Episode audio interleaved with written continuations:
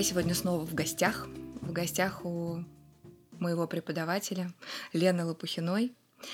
Лена действительно человек в узких кругах, может быть, не в очень узких, известный, но мне очень хочется ее представить всем нашим слушателям. Лена Лопухина, президент Ассоциации психодрамы, директор Института психодрамы и ролевого тренинга. И коучинга, да. Человек, который в этом году отмечает 46 лет своей практики психотерапевтической, психодраматической. Тренинговой, коучинговой. Много-много можно рассказывать. Я чуть поподробнее про тебя напишу и дам в описании текстом. Ну, в общем...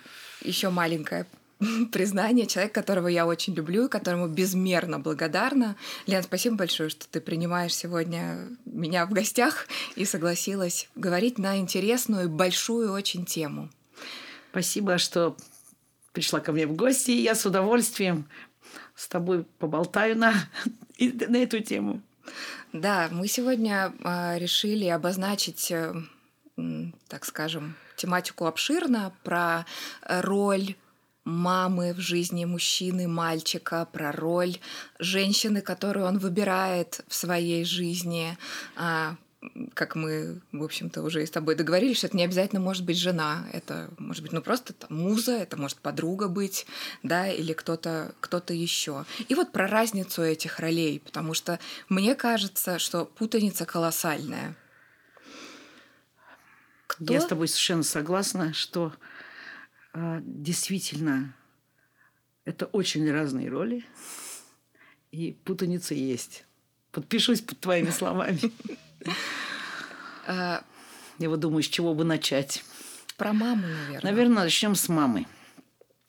Существует распространенное убеждение, с которым я в корне не согласна, что девочке нужна мама, а мальчику нужен папа. Я глубоко убеждена в том, что на жизнь мужчины в основном и прежде всего влияет мама, а счастливая жизнь женщины зависит от отношений с отцом. Да, открытие в свое время это было для меня. Я в этом абсолютно уверена. Это не значит, что папа не влияет на мальчика и мама не влияет на девочку, но центральная, ведущая, образующая роль, да, вот она такая. И поскольку эмоциональная связь между мальчиком и мамой начинается раньше, чем эмоциональная связь между девочкой и папой, то влияние мамы на мальчика более сильное, более кардинальное, чем влияние папы на девочку.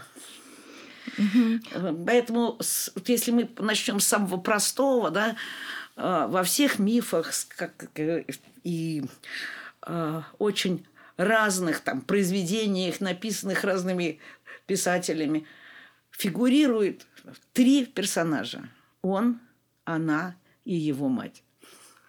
Да. Это треугольник, главный треугольник. Который всю жизнь сопровождает мужчину. Всю жизнь сопровождает мужчину. И если в жизни женщины нет такого, такой треугольник выглядит как он, она, вот его мать, то для жизни мужчины, то это получается он, она и уже его мать. Не свекровь, а мама. Да? В этом разница. То есть треугольник тот же самый, но только для женщины это свекровь, а для мужчины это родная мама. Интересно, но получается, ведь как по логике вещей, в здоровой ситуации женщина выращивает своего сына, и вот появляется девушка, которую он выбирает себе в жены или там в подруги, и как будто бы все окей. Что тут может идти не так? И идет ли? Ну, конечно, не всегда идет не так. Если мужчина вступает в отношения, неважно, это брак или любые другие близкие отношения, зрелым, по-настоящему повзрослевшим, тогда, собственно, проблема отношений с мамой не влияют на его жизнь с близкой женщиной. Но поскольку этот процесс взросления у мужчины довольно длительный, то, как правило, мужчины вступают в близкие отношения, в том числе и в брак, гораздо раньше, чем произошло их психологическое отделение от мамы. Ну все, мы встали с тобой на дорогу, с которой, кажется, не сойдем довольно долго. Что значит быть отделенным от мамы? Это переехать, это нет, не это, созваниваться. Это никакого отношения не имеет к тому, где находится мама. В одной квартире или в Америке. Неважно, как далеко физически находится мужчина и его мать. Живут в одной квартире или на другом полушарии. Насколько часто они видятся, тоже не имеет значения. Речь идет не о отношениях с реальной мамой, как женщиной, уже взрослой и зрелой, да. Речь идет об отношениях мужчины с мамой в его голове.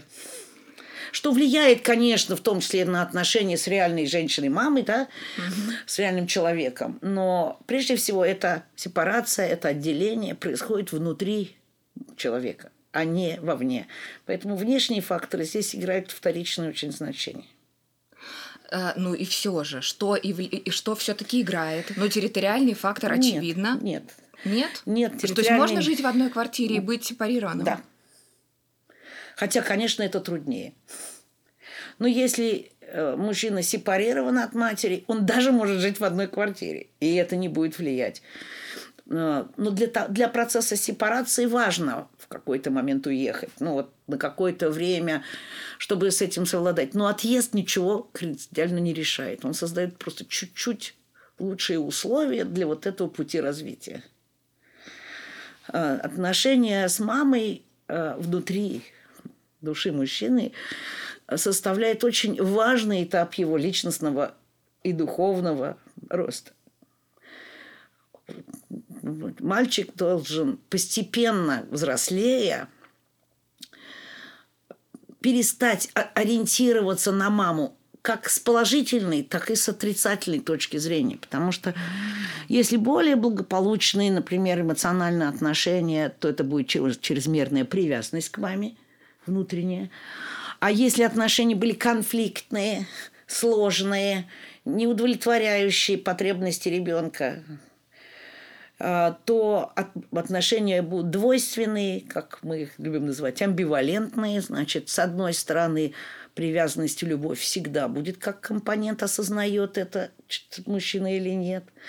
А с другой стороны, будет обида, агрессия, протест, стремление как-то отстоять свои границы. И эти противоречивая тенденция притяжения и отталкивания тоже будет очень сильно влиять на жизнь мужчины. Поэтому сам характер отношений, он с плюсом, он плюс-минус, или он даже однозначный минус, еще не означает, что внутренний человек свободен от мамы. Он должен начать новую для себя взрослую жизнь не как мамин сын, а как отдельное человеческое существо, как отдельная личность, индивидуальность, внутренне не оглядываясь на все то, что связано с мамой. И для мужчин это сложно. Даже для тех мужчин, которые порвали отношения, очень рано, ушли из дома и с мамой не общаются. Там 16 лет, и такие попадаются. А внутри их мама живет. А внутри мама живет. И она управляет, образ мамы управляет его поведением, хотя бы потому, что он делает наоборот. Когда я говорю ориентируется, это не значит слушаться. Можно протестовать, бороться, спорить внутри, делать что-то кардинально не так. Не доверять женщинам просто потому, что я не доверяю своей маме. Например, одно из следствий таких конфликтных, сложных по структуре отношений с мамой. В любом случае, это идет оглядка на это. Внутренние, часто неосознаваемые. Сколько раз у меня в практике были клиенты-мужчины, которые даже и представления не имели о том, что их трудности отношения с женщинами, с которыми он вступает в близкие отношения, имеют хоть какое-то отношение к их матери. Я не беру такие простые случаи маменькиных сынков, которые действительно все с мамой каждый день созваниваются, советуются. Это простой случай. Гораздо больше случаев, с которыми я сталкивалась, гораздо больше. Когда внешне вроде бы нет никакой зависимости, но она есть внутри глубине. Ты сказала, что на вообще вот силу этой завязки влияет тот фактор, что мальчик с мамой в намного более дольше в отношениях. И раньше. Да, длительных отношениях, чем девочка с папой. Потому что папа по-настоящему включается в процесс отношений с сыном позже. Не с момента рождения, не с момента даже перинатальной, то есть внутриутробной связи. Позже это происходит. Большинство мужчин могут что-то начать давать своим сыновьям, когда они чуток подрастают. Однозначно. Но какие еще факторы влияют на то, что очень сложно от образа мамы отделаться? Главным фактором является качество взаимоотношений между мамой и сыном в раннем детстве. Ранее это тогда что?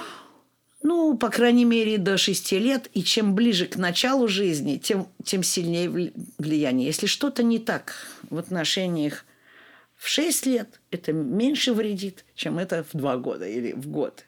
То есть, если что-то не так в отношениях между матерью и сыном, вот это влияет на, скажем так, на сложности процесса отделения. И вообще на всю судьбу.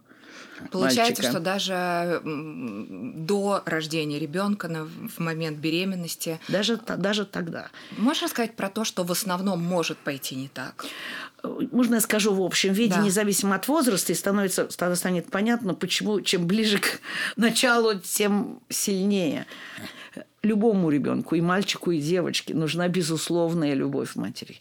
Это значит, что мама... рада тому, что у нее есть ребенок, что будет ребенок, что есть ребенок. И она любит его любым.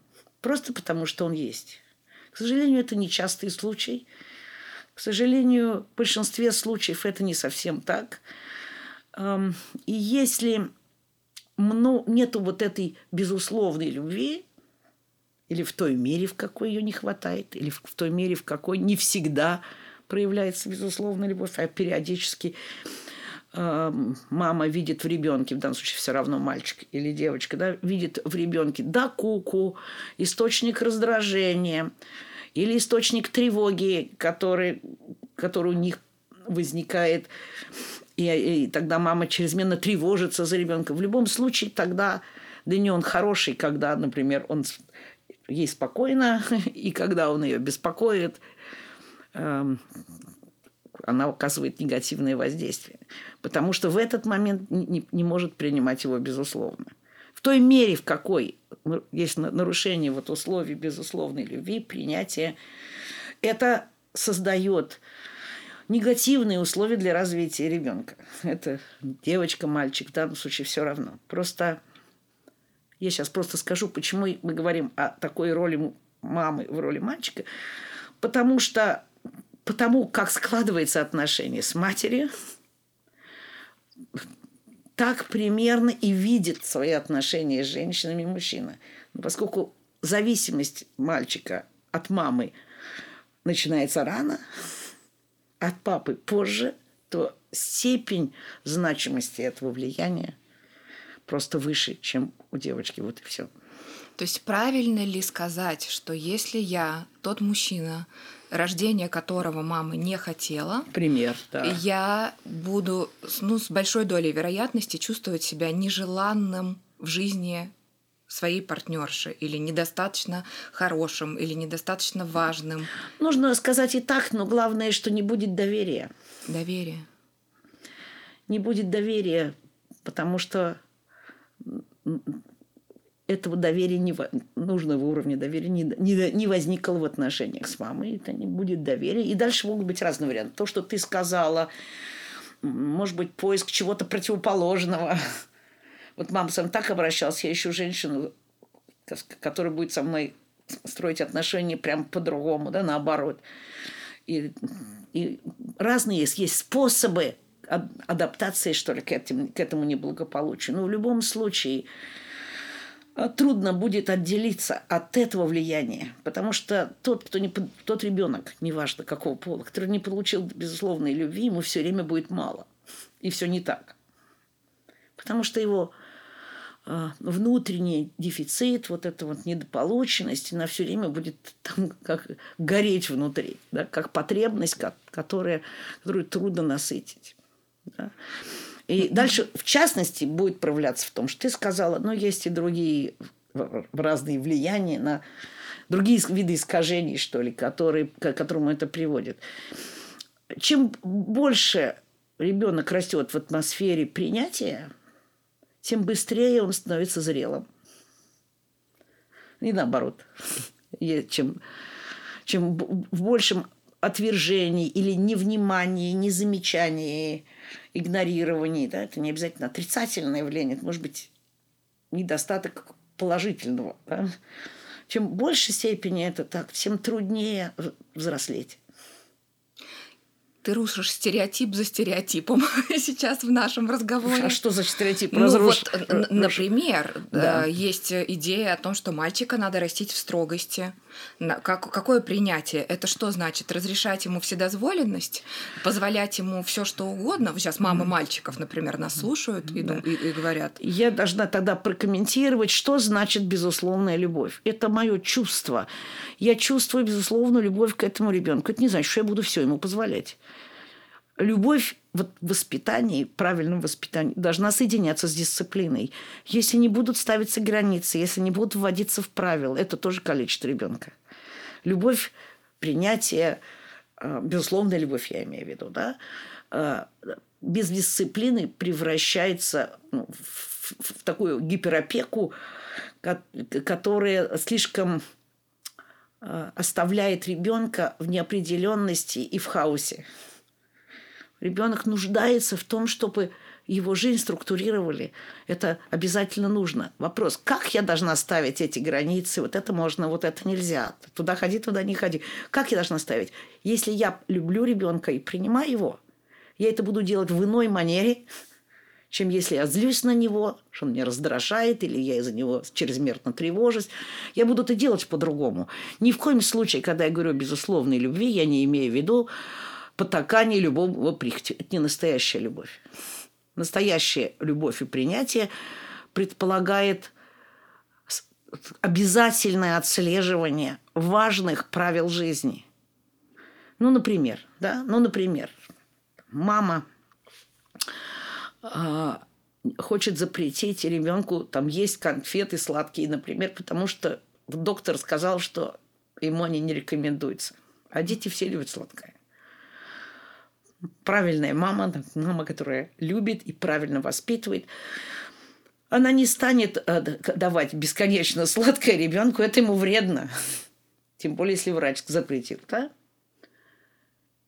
Вместо этого она скажет, ты знаешь, я понимаю, как тебе хочется сладкого. Я сама, когда маленькая была, так любила сладкое. Мне так жаль, что доктор тебе не разрешает есть сладкого, потому что тебе это вредно для здоровья. Я не могу дать тебе сладкое, потому что я забочусь о тебе. Я не могу тебе этого дать. Сладкое тебе есть нельзя. Она говорит это твердо, уверенно, но с любовью. Вот это и есть настоящее, там идеальное, в хорошем смысле слова, обращение с ребенком. Мы ставим границы, мы заботимся о том, что ребенок сам не может отследить. Он хочет сладкое, он не думает о своем здоровье. Естественно, не должен думать. Ты знаешь, я тоже хочу привести пример. У меня тут в памяти он всплыл. Вот такого, как мне показалось, вот ты мне скажи, похоже это на то или нет, отношение к ребенку с принятием. Я видела молодую маму с мальчиком маленьким в детском магазине игрушек, и он очень настойчиво просил купить. Очень настойчиво, то есть он и плакал, и, в общем-то, было... обычно так уже, анализируя, что происходит в таких ситуациях в обычных семьях, вероятно, что мама могла бы сорваться и как-то ему там нагрубить, но тут была совершенно диаметральная ситуация. Я не слышала, что мама ему говорила, но я увидела такой жест, что в какой-то момент она присела к нему на корточки, она ему хотела отказать, она не готова была сделать эту покупку, она присела к нему на корточки, рядом с той игрушкой, которая стояла на полке, и что-то ему говорила на ухо, он успокоился, она ему сказала, я ее сфотографирую на телефон, чтобы она у меня была, и я ее купила, когда будет возможность. Ну, то, что ты сказала, это действительно правда. Это, я абсолютно, так сказать, так же бы среагировала на эту маму. Но я уверена, мы не знаем, что она сказала, но я уверена, что она говорила ему что-то, неважно какими словами. Я признаю твои чувства. Я вижу, как тебе хочется. Я замечаю, принимаю твое право хотеть этого. У меня возможности нет тебе сейчас удовлетворить твое желание.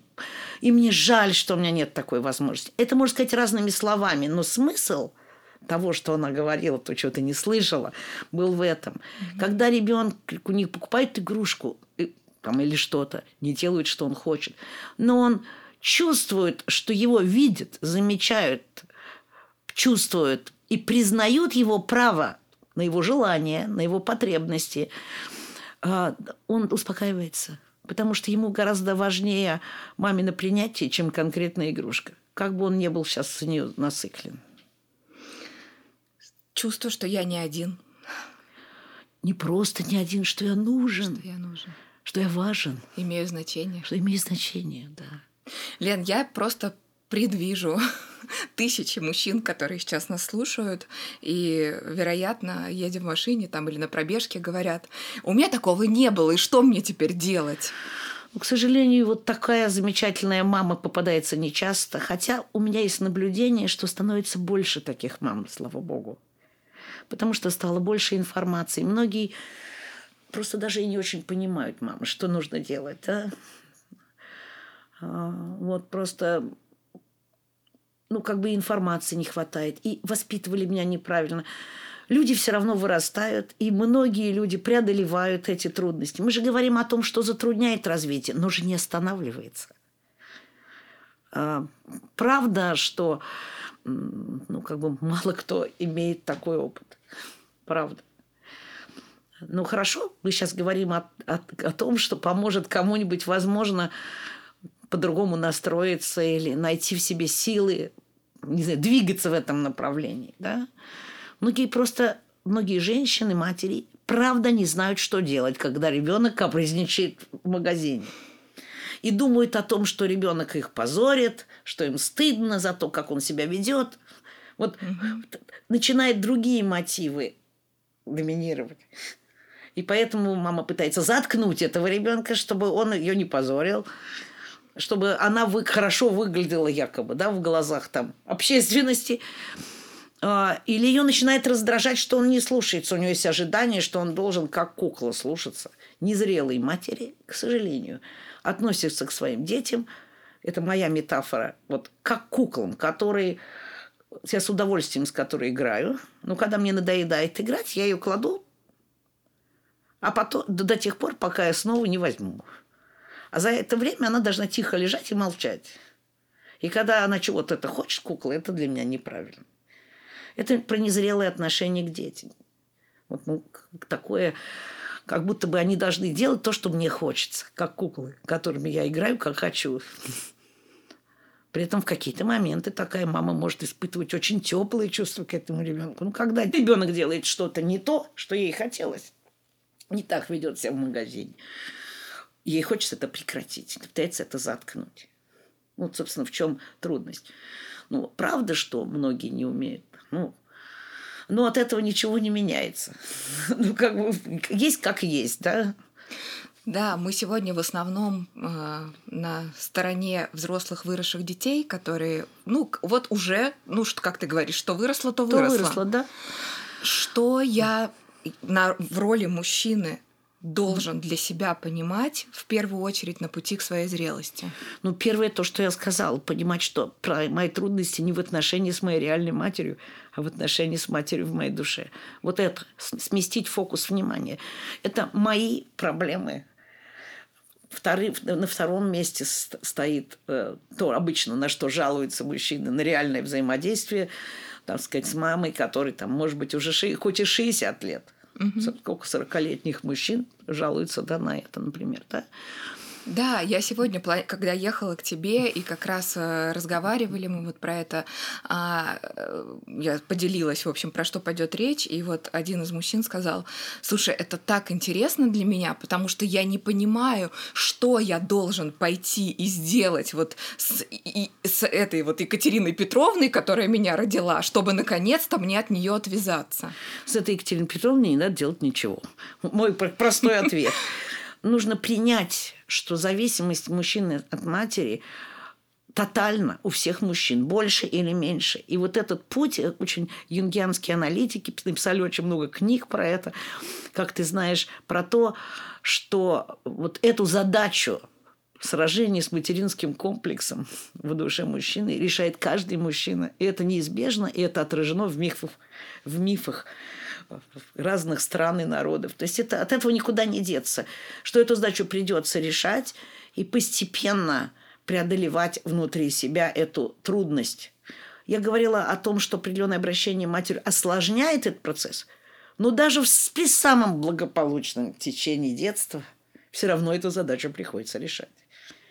Постепенно находя в себе внутренние силы для того, чтобы попрощаться с ролью маленького мальчика, сына большой и важной мамы, важной для себя мамы. И в каком-то смысле, там, цитируя кое-кого из юнгианских авторов, можно сказать, что мама, как мама маленького мальчика, должна в его душе для него умереть. И родится мама взрослого человека. И с ней уже он может устанавливать какие-то отношения. С какими-то женщинами это легче, с какими-то тяжелее.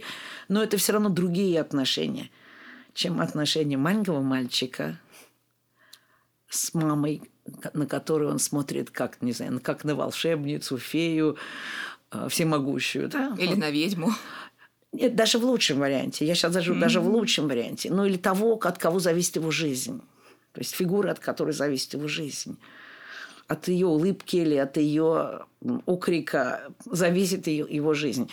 Вот это, собственно, что преодолевается в развитии. Преодолевается вот эта роль. То есть недаром во многих мифах, например, в книжке, очень замечательной книжке Роберта Джонсона, популярной книжкой про особенности мужской психологии.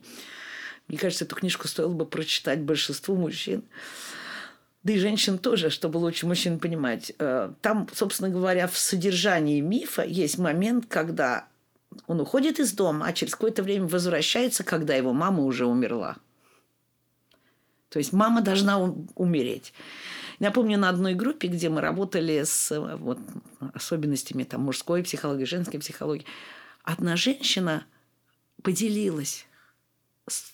У меня в какой-то момент, когда мой сын повзрослел, было такое переживание, как будто я умерла. И правда, она умерла, как мать маленького мальчика. Но это не значит, что она...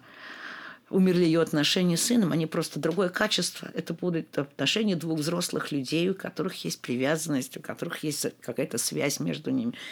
Но это другие отношения. И когда мама взрослого мужчины претендует на то, чтобы он оставался маленьким мальчиком для нее, также смотрел на нее, также относился к ней, как когда-то он относился. Вот ты меня раньше любил, а теперь ты вообще на меня плюешь.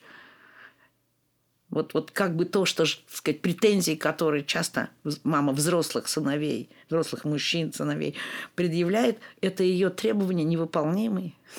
Он вырос, ей придется отпустить его в свободную жизнь. Недаром во многих культурах, это такая вещь, которую знают, я думаю, сейчас почти все, что во многих культурах в старые времена лет-то в 5-6 мальчиков забирали из материнского дома в мужской дом, тем самым как бы физически разрывая возможность матери влиять на сыновей, и воспитывали из них настоящих воинов вот там вот без материнской юбки. Да? Это же не случайно. Это опыт человечества. Без всяких научных книжек к этому приходили. Я считаю, что это, конечно, кардинальные меры. Это то, что интуитивно нашли и обнаружили наши предки, что если мы хотим иметь хороших воинов, их надо, так сказать, оторвать от матери. И роль мужчины, отца в воспитании сына заключается в том, чтобы не дать женщине, даже самой хорошей маме, да, не дать ей задушить своего сына в объятиях. Я помню, когда ты в первый раз это сказала на нашей лекции, там группа загудела. Как это? Как защитить? Что значит защитить? Ну, например, что-то пример конкретный. Мама говорит, так, одень, пожалуйста, шарфик, ты можешь простудиться. А папа говорит, слушай, ну что ты, нормальный пацан, прекрасно, а без шарфика обойдется. Не кутай его так. Ну, что ты? По-простому. Это нормальная естественная реакция. Не, ну, как бы показать мальчику, что есть другая позиция. Вот это будет прозащитить. И он скажет, мама, не хочу я шарфик. Вот и папа тоже говорит, что я могу без шарфика. И он чувствует вот эту защиту, да, как такую мужскую солидарность. А мама-то это делает не со зла. Она беспокоится, она заботится. И это окей. Что это она... окей, если есть кто-то, кто может сказать, слушай, да не надо, все-таки он пацан, давай не надо. Не будем его чрезмерно кутать. Ну как пример, да? Это например, пожалуйста, ни с кем не дерись, говорит мама. Драться нехорошо. Нужно все решать словами. Договариваться нужно, говорит мама. А папа говорит сыну, надо драться. Надо уметь драться. Нужно уметь себя защищать. Нападать не надо, но защищать себя нужно уметь.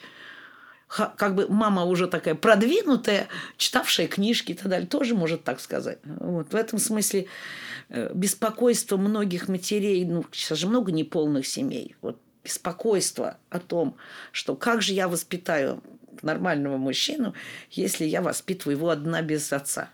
Что делать, когда вот нет этого посредника, защитника? Да вот эту функцию может выполнить, не знаю, тренер по спорту, учитель математики, да кто, брат, дядя, дедушка, кто угодно. В этом смысле как раз роль отца частично хотя бы может быть скомпенсирована кем-то, кто будет этим старшим другом с мальчику растущему. То есть идея о том, чтобы, если, например, семья неполная, отец ушел из семьи или что-то... Надо найти хорошего мужика, который будет тренером, или, неважно, кем он будет, какую функцию, учителя какого-то, да, который, это будет в разной сфере, может быть, хоть в шахматы, но тот, который даст ему модели мужского поведения и который будет помогать ему в этой функции. Поможет противостоять маме. Как внутренне, да. И покажет другой, что есть другой взгляд, другая модель. И это очень важно. Я бы на месте таких мам искала бы намеренно правильного такого наставника своим сыновьям. Это очень поможет ему в будущей жизни.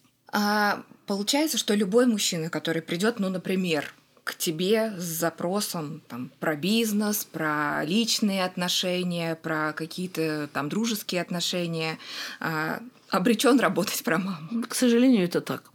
У меня не было ни одного исключения. Разница только в том, сколько с этим конкретным человеком, с этим мужчиной-клиентом, сколько мне придется возиться с темой мамы. Вот с одним, так сказать, немного, а с другим много. Вот это вся разница. Что придется с этим работать 100%. И, к сожалению, это так.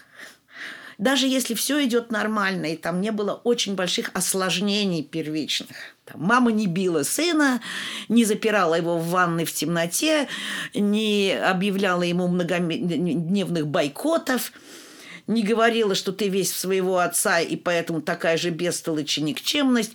Вот ничего такого там не происходило, если более или менее все, так сказать, в пределах нормального, все равно придется с этим работать. Как тогда будет звучать стандартный запрос мужчины, который понятия не имеет о том, что работа будет про маму, и что он на самом деле эту свою инициацию из мальчика в мужчину еще не прошел. Закончил, да. Какие, скажем так, частые запросы мужчин вообще не про маму, а работа будет про маму? Ты знаешь, даже сейчас я подумаю, но мне затруднение сказать, я скажу в общем виде, какие только на маму не выходят. Вот какие только. Я скажу сейчас, может быть, о наиболее таких частых. Про то, что про отношения с женщинами. такую простейшую модель, банальную, скажу, это один из аспектов. Это не главное, чтобы, не дай бог, те, кто нас сейчас слушал, не подумали, что это самое главное. Просто как типовое, что скорее известно людям.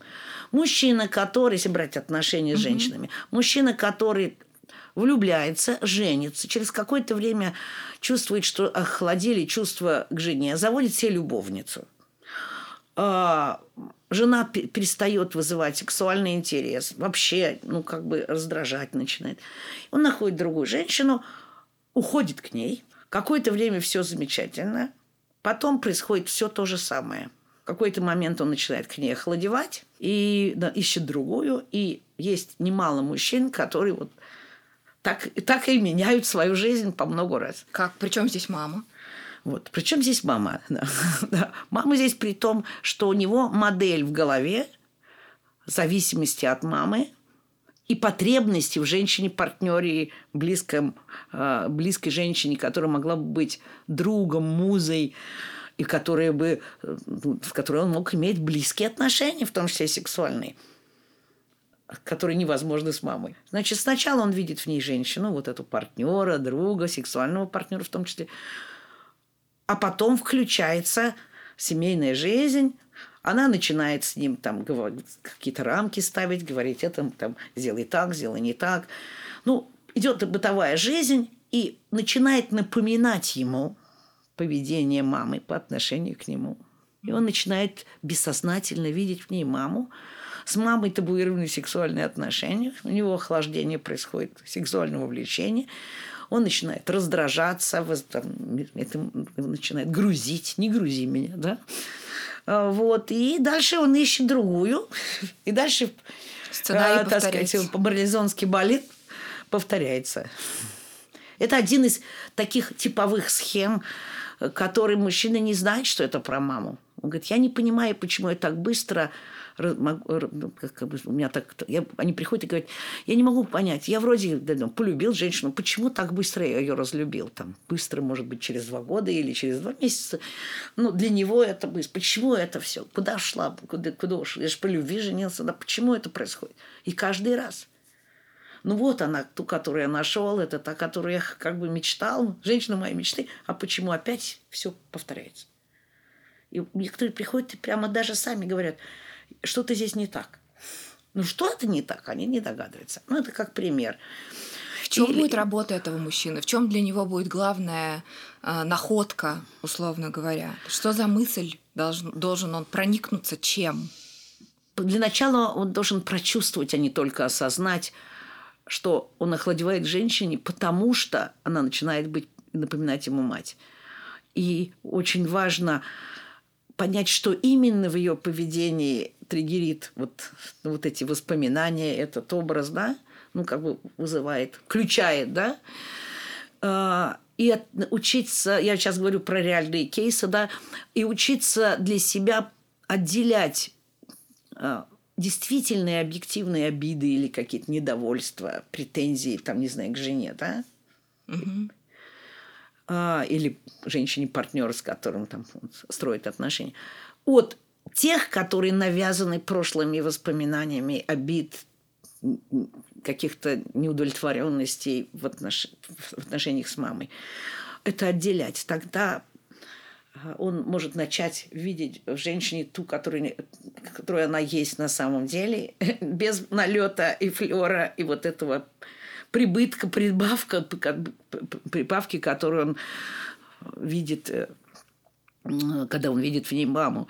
И не факт, что эта женщина его устроит. Может быть, у них не сложатся отношения. Но это будет выстраивание взрослых отношений. Не всегда могут сложиться. Люди, бывают, не подходят друг к другу. Да? Это не гарантия, что если перестанет видеть в женщине мать, то сразу прям любовь-морковь, и все будет окей. Нет, это... условия, знаете, как в математике говорят, необходимые, но недостаточно. Угу. Это необходимые условия, возможности, самой возможности строить отношения. Они могут построиться или не построиться. Еще один аспект того, как влияет неблагоприятные отношения с матерью и вообще в зависимости от матери, как она влияет на выбор женщины. Есть один вариант, когда мужчина на уровне сознания принимал решение. Моя женщина не должна быть похожа на мою мать. Может быть, сознательное решение, моя даже женщина должна быть похожа на мою мать. Прям диаметральные. Но даже для тех, которые... Я выбираю женщину, которая никак не похожа на мою мать, выясняется потом, что она похожа. Не внешне, не по каким-то внешним признакам, а по каким-то по способам общения с ним, по отношению, которое она к нему, проявляет к нему. В конечном счете выясняется, что он таки бессознательно выбирает похожую на мать. Даже тот, который решил когда-то, даже в детстве, да, в подростковом возрасте, вот я хочу прямо наоборот. Это те, которые хотят протестовать и делают наоборот, да? Мы говорили о тех, кто... А энергии там ого-го. Ого-го, да. Так что выбор, очень часто выбор вот, женщины предопределяется тем, что я хочу найти такую же, но с перламутровыми пуговицами. Такую же, но которая при этом не будет делать этого, этого, этого. А если он выбирает... в глубинном смысле такой же, она будет делать все то, что та делала. И он это будет вылавливать, да, ультразвуком. С одной стороны, это неизбежно будет, а с другой стороны, ему может и казаться это. Он может вылавливать. То есть тут оба варианта возможны. Как выбор такой, который будет гарантировать ему отвержение, бойкоты, эмоциональную холодность или что-то еще, что проявляла мама. А может быть, он настолько у него... скажем так, обожженная кожа в этом отношении, что он даже будет это видеть там, где этого нет. И вот здесь очень важная часть, ты спрашиваешь, что делать, часть работы – увидеть реальность, что реально происходит, в чем действительные трудности, напряжения, конфликты, терки, взаимные претензии в отношениях со своей женщиной, да? И как бы за минусом влияния матери. И там могут быть как объективные, так сказать, справедливые претензии, так и необоснованные, да, понятно. Вот нам нужно разобраться во всем в этом. Но это одна часть. Это касается оздоровления отношений с реальной женщиной. То есть снятие, как психологи любят говорить, проекции матери с женщиной, с которой у него отношения. Но есть другая часть работы, куда более важная. Это проработка своих обид, неудовлетворенностей, страхов и прочего, что связано с мамой. Но это же страшно стыдно. Я, взрослый мужик, приду и буду рассказывать, как мама меня по голой попе лупила. Справедливые, так сказать, замечания. И приходится с этим преодолевать сопротивление. Для меня кажется, что путь здесь к пониманию мужчины этой задачи лежит в том, чтобы понять, что эту задачу решали все герои во всех мифах. То есть это не показатель слабости, а показатель неизбежных задач. Недаром там, юнгианские аналитики интерпретируют там, мифы, как бы герой сражается с многоголовым змеем материнского комплекса. И что, кого он побеждает там в своих, так сказать, баталиях? Он побеждает вот этот образ пожирающей матери, бессознательно существующий в нем. То есть это как бы я в своей работе стараюсь показать, что это не показатель слабости, а показатель тяжелой войны внутренней, которую мы должны вести, чтобы стать героем, победителем и так далее. Когда ты так... Почему я действительно верю, что это так? Ну, это как бы, я не говорю так, а с моей точки зрения, так оно и есть. Я очень с большим уважением отношусь к сражению мужчин со своим материнским комплексом в своей душе и рассматриваю это как героическую войну, героическую борьбу. Поскольку я так действительно думаю, я это пытаюсь показать, и тогда легче принять. Тем более, что это правда. Это правда очень сложная задача. Второй аспект работы, вот, что помогает вот, преодолеть вот эту, не знаю, там, стыд или сомнения и так далее, это когда, вот, предположим, человек никогда не сталкивался с психотерапией. Он даже и не знает. Сейчас многие знают, но многие не знают про то, что внутри нас живет наш внутренний ребенок навсегда. Причем живет не один, а живут дети разного возраста. И маленький мальчик, которого мама подвергала бойкотированию днями или часами, или даже неделями некоторые, вот этот мальчик, испытавший это, он продолжает жить в нас. Но есть я взрослый. И есть я мальчик. И одна из задач в работе – научить этого взрослого, сильного человека сегодняшнего. Сегодняшнего, который вырос, у которого масса ресурсов, который может очень многое, да, научить его заботиться, оберегать, успокаивать того мальчика, который продолжает в нем жить. И который начинает трепещать, когда женщина начинает ему объявлять бойкот. Его там, не знаю, женщина, жена, там, любовница, кто-то, друг, начинает, например, объявлять бойкот. Вот. Я с тобой не разговариваю, обиженно отвернулась и молчит. И маленький мальчик в душе мужчины, он сразу весь вибрирует, он в тревоге, ему страшно, ему это невыносимо, даже так можно сказать. Большой мужчина может сказать мальчику: не бойся, я с тобой. Ничего такого с тобой не будет. Ты не один. Я у тебя теперь есть. И вот этому учиться очень важно. Это часть работы. То есть укрепление вот моего взрослого я, моей взрослой личности в отношениях с детской частью себя. Внутренний ребенок – это просто детская часть нашей души, которая периодически страдает так, как она когда-то страдала. Мы должны наладить коммуникацию. Ты честно сказала, что за 46 лет своей психотерапевтической практики там были единичные у тебя встречи с мужчинами, которые преодолели материнский комплекс. Ну, те, которые преодолели, редко ходят на терапию, скорее на коучинг для решения каких-то практических задач, повышения эффективности своей деятельности или еще что-то. Ну, в каких-то декорациях ты их встречала. Да, конечно, конечно. И тогда, вот если можно, какой-то фразой или какими-то несколькими фразами вот обличить их отношение к матери внутри них, угу. Как бы это могло прозвучать? Вот этот вот здоровый вариант мужского отношения прозвучать к маме. В каком смысле? Как это проявляется в реальной жизни? Кто она для него? А кто она для него? Это приятные воспоминания о хороших моментах из детства, когда мама рассказывала мне сказку, гладила меня по головке, обнимала меня. Ну, какие-то приятные, хорошие воспоминания.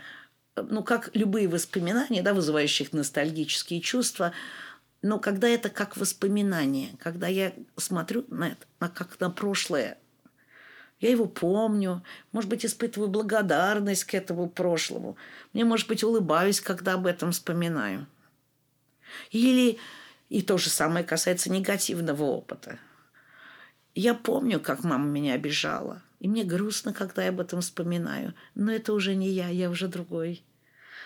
Это было со мной, я это признаю. И я печалюсь о том, что у меня такой опыт был. Опять же, ностальгический. Как жаль, как грустно, что у меня это было. Но это прошло, я стал другим, я вырос, я взрослый. И я могу жить без мамы. Без мамы маленького мальчика. И могу строить отношения с другими женщинами, включая свою мать как взрослого человека, и я как взрослый человек. Если вот вкратце. Отношения как к прошлому.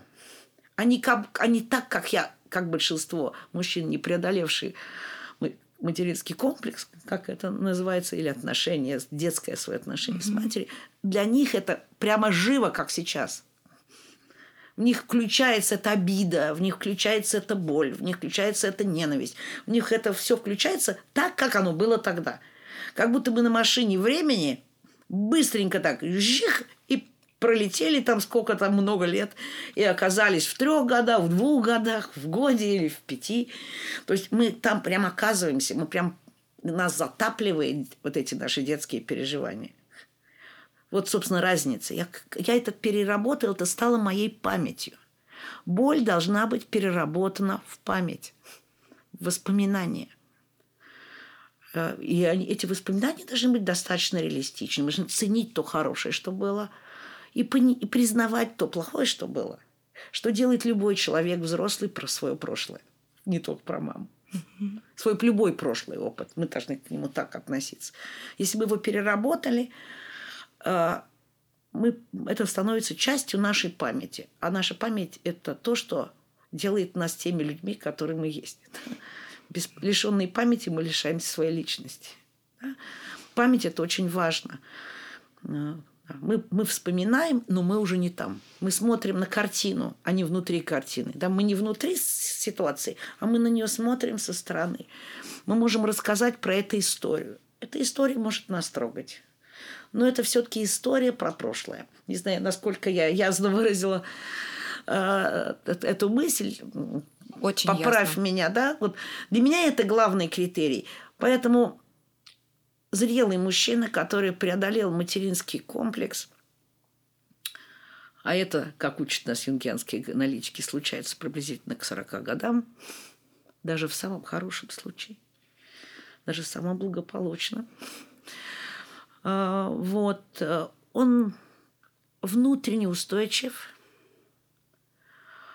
Он великодушен. Он терпим, толерантен. Он знает, чего он хочет.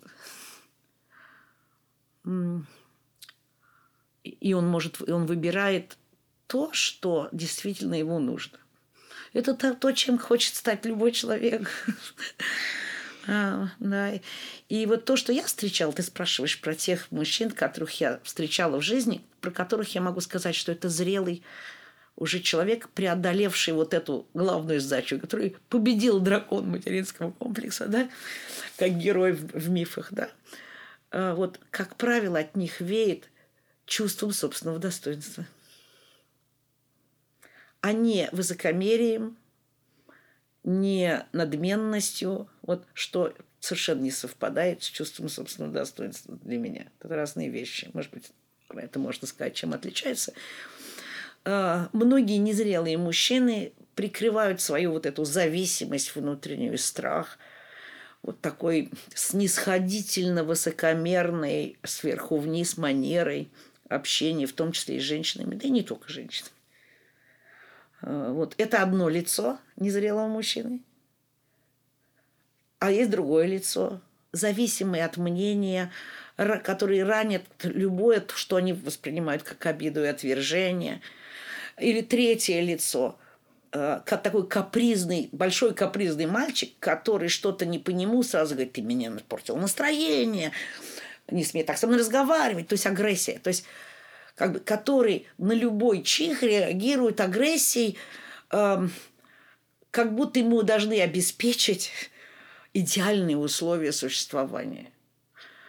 Зрелый, спокойный мужчина скажет: ты знаешь, он скажет так, как вот для меня образ, ты знаешь, как сказал Гоша в фильме «Москва слезам не верит», для меня, кстати, это замечательный образ зрелого мужчины.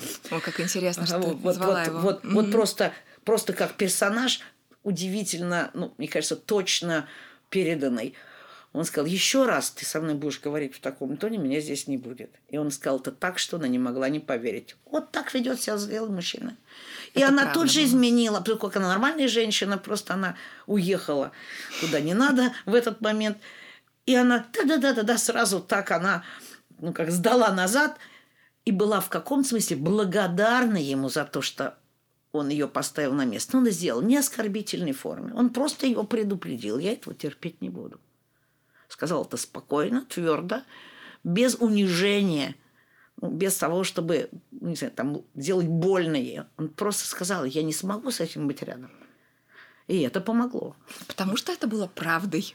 Конечно. Потому что он говорил по-настоящему, без манипуляций. С чувством собственного достоинства. Честно, прямо, с чувством, с очень большим чувством собственного достоинства. И без того, чтобы сделать больно ей. Угу. Может быть, ее как-то ущемить, укусить, там, проявить к ней агрессию. Вот немного таких образов. Я могу назвать еще один киношный образ, так чтобы... Но для меня вторым таким вот образом является образ крокодила Дэнди из фильма «Крокодил Дэнди». Да.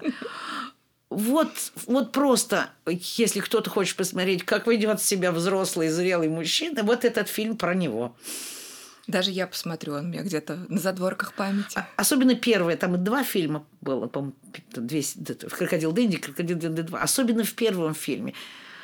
Вот в нем есть все. В нем не только преодоленный материнский комплекс, в нем есть прекрасный контакт с женской части своей души, то, что Юнгенс называет анимой. У него есть прекрасная способность чувствовать мир, природу, других людей, то, что является достижением, когда это обретает мужчина. И у него есть доверие к миру. Он там приезжает в втором фильме в Нью-Йорк, или в первом это фильме, он приезжает в Нью-Йорк из своего там австралийских лесов. И он спокойно знакомится со всеми на улице, и там он начинает дружить хоть с швейцаром в гостинице, хоть с кем угодно. Он обращается со всеми с одинаковым уважением, как с равными. Так ведут себя люди с чувством собственного достоинства. Я не говорю, что у женщин не должно быть чувства собственного достоинства. Но в коей мере мы говорим про мужчин. Да, вот этот образ совершенно замечательный. И меня совершенно не удивляет сцена в фильме «Москва слезам не верит», когда вот, он на нее обиделся и ушел. Обиделся за то, что она ему неправду сказала. И когда ее подруги спрашивают, она говорит: «Самый лучший». Я не удивляюсь, что она так сказала. И также вот и в «Крокодиле Дэнди» женщина расцветает рядом с таким мужчиной. Это не значит, что женщина не должна многое чего сделать для того, чтобы мужчина рядом с ней расцветал. Да, это не игра в одни ворота, это игра... Это взаимное. Но мы сейчас просто акцентируем на этом внимание. Не знаю, в какой мере понятно, но вот просто, наверное, проще действительно на киношных персонажах, чем описывать просто людей, которых, я видела, а ты нет, да? У тебя, наверное, свои такие есть люди, с которыми ты сталкивалась. Есть несколько, да. Я тебе расскажу. Я лично от себя хотела бы порекомендовать книгу, которую, в свою очередь, я тоже узнала от тебя. Это книга Джеймса Холлиса «Под тенью Сатурна». Она очень небольшая, она совершенно небольшая, буквально похожа на брошюрку. И мне кажется, что каждому мужчине следовало бы ее прочитать. Я с тобой соглашусь. Вот эти две книжки, в принципе, ими можно ограничиться. Их более-менее достаточно, чтобы получить хотя бы понятие об этом. Ты знаешь, вот я вспоминаю твой вопрос, который ты мне задала. С какими жалобами, с какими запросами, правильно сказать, приходят мужчины, взрослые, успешные мужчины-клиенты, за которыми вдруг оказывается потом мама, где они ни сном, ни духом про это и не думали. Вот представь себе успешного бизнесмена, у которого свой бизнес, который зарабатывает кучу денег. И он приходит и говорит: вот у меня какой-то кризис. Вот сколько я денег заработал, я столько всего сделал, я люблю свою работу, мне это интересно, меня это, в общем, вставляет. Но я чувствую неудовлетворенность. Мне все время мало, я не знаю, мне как будто нужно еще больше успехов, еще больше денег. И все время я не могу почувствовать какой-то, не знаю, я все равно не удовлетворен своей жизнью, мне как будто чего-то все время не хватает, я не понимаю, что со мной происходит. Уже это совсем про маму не похоже. Да. Для диагностики. Представим себе, что мы разыгрываем сцену в психодраме. Я иногда таким мужчинам, может, не с первого момента, но в какой-то момент работы, предлагаю сцену. Вот представь себе, что самые максимальные достижения, которые ты можешь себе представить, я не знаю. Я стал бизнесменом, международным героем, бизнесменом года, я не знаю, я получил Нобелевскую премию, я заработал Forbes. Миллиард, я в списке Forbes на 3-м месте или на 1-м, не знаю. Вот все что угодно. Самые фантастические достижения. Представим себе, что ты вот этого достиг.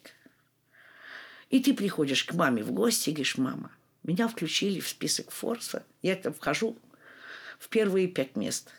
Я занимаю 3-е место в списке самых знаменитых, богатых, влиятельных людей мира. А теперь ты сыграй роль мамы, говорю. Да, вот ты сейчас мама, что ты отвечаешь? И вот мама отвечает: это, конечно, все хорошо, но ты так редко меня навещаешь. А когда ты, наконец, женишься, до сих пор не женился, я хочу внуков, или что-то в этом духе.